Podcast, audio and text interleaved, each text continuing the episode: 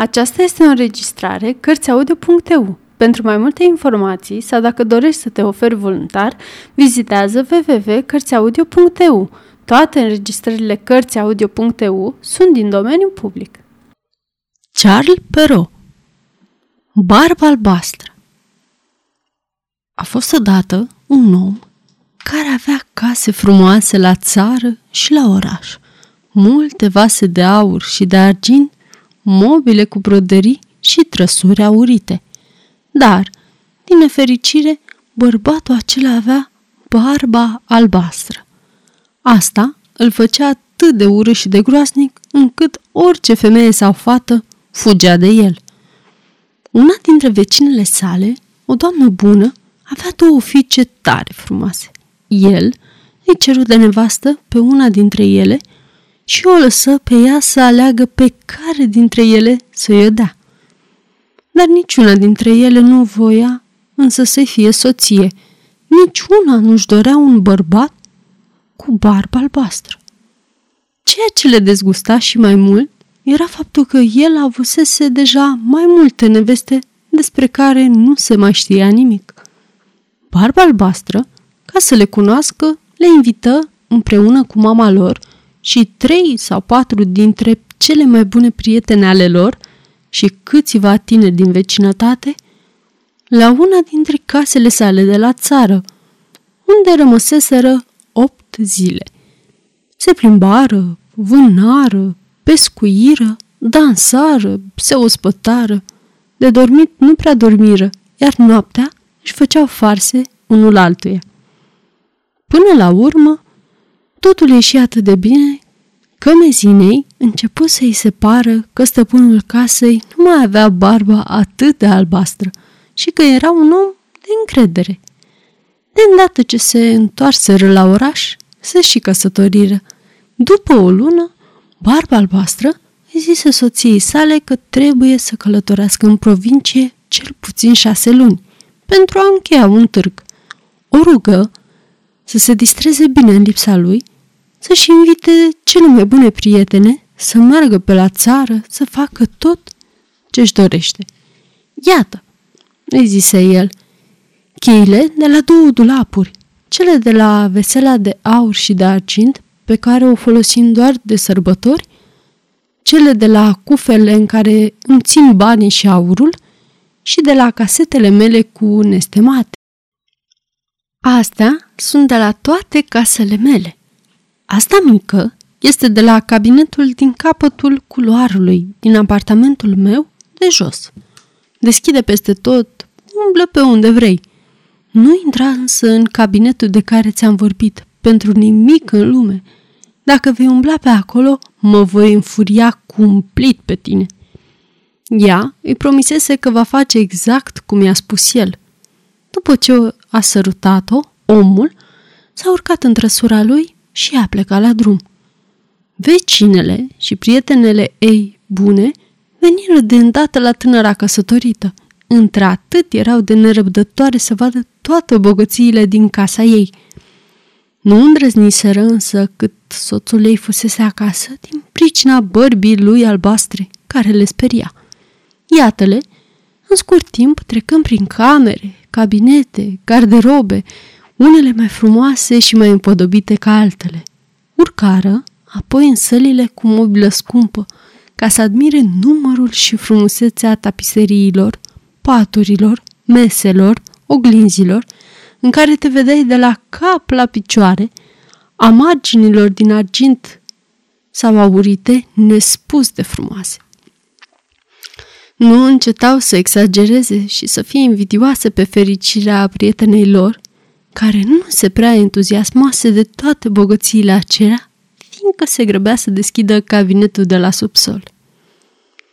Fu atât de nerăbdătoare și de curioasă încât, fără să considere că era necivilizat să-i părăsești pe ceilalți invitați, ea coborâ la subsol pe o scăriță melcată atât de repede că de două, trei ori fu cât pe ce să-și rupă gâtul – Ajunsă în fața ușii cabinetului, se opri acolo doar pentru o clipă, gândindu-se că bărbatul său îi interzise să intre și că putea păți ceva rău, fiindcă nu-l ascultase.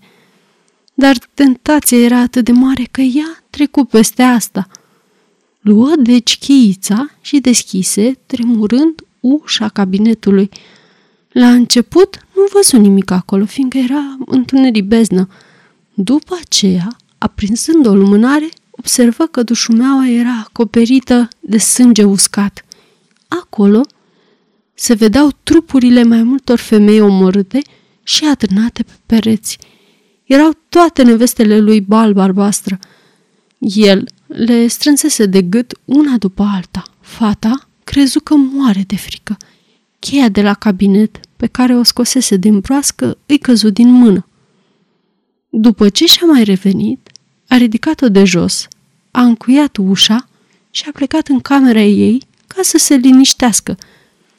Dar nu putea să o facă, într-atât se speriase de tare. După ce a observat că cheia de la cabinet se murdărise de sânge, o șterse de două sau de trei ori, dar pata nu dispărea.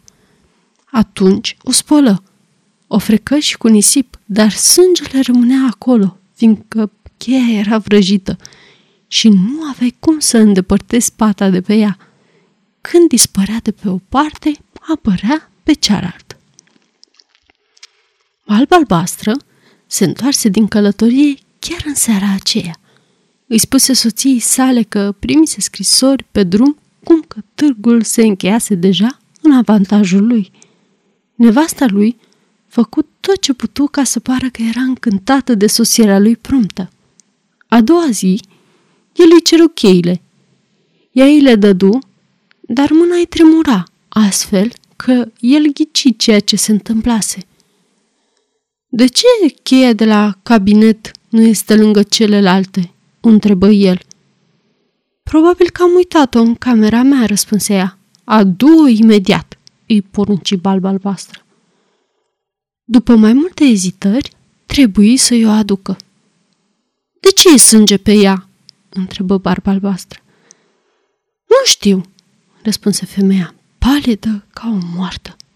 Nu știi, se înfurie barba albastră. Ei bine, eu știu de ce. Ai vrut să intri în cabinet. Ei bine, vei intra și îți vei lua locul alături de celelalte femei pe care le-ai văzut.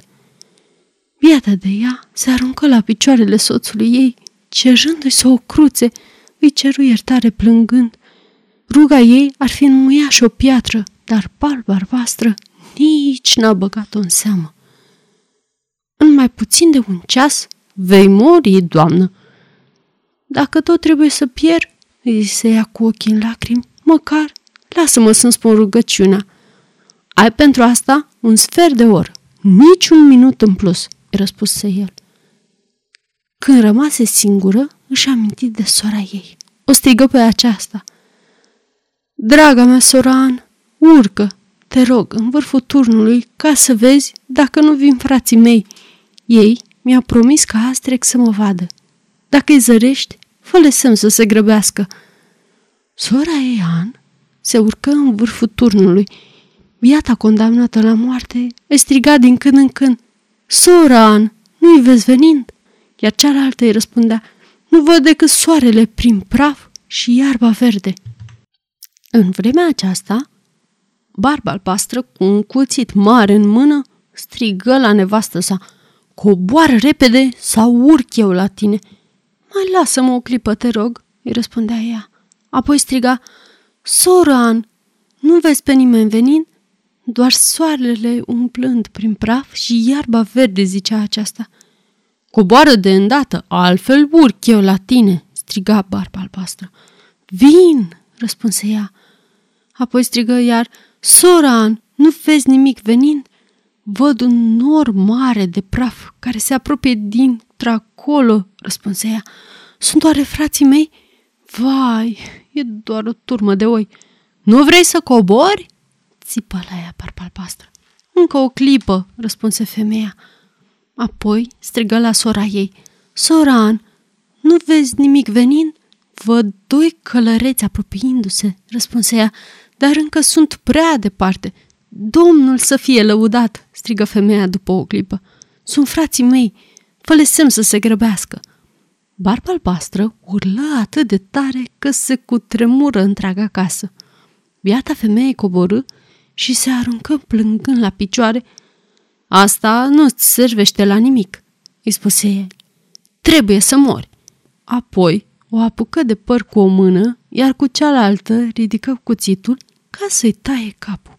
Biata femeie, întorcându-se către el, privindu-l înspăimântată, îl rugă să o mai lase o clipită în viață. Nu, te-ai rugat destul la Dumnezeu. Ridică brațul să-i dea lovitura ucigătoare. Dar, chiar în clipa aceea, cineva bătu atât de tare în ușă că el încremeni. Ușa se deschise și doi călăreți, cu săbile în mână, intrară înăuntru.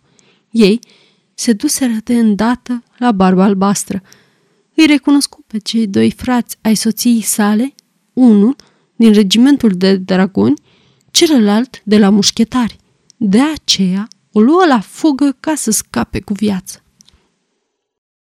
Dar cei doi frați alergară după el, îl prinseră înainte de a se urca pe vreun cal, îl străpunseră cu săbile și îl uciseră.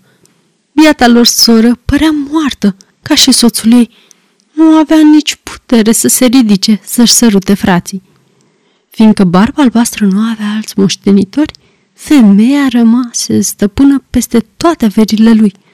Folosi o parte dintre ele ca zestre pentru sora ei An, care se mărită cu un tânăr pe care îl iubea de multă vreme.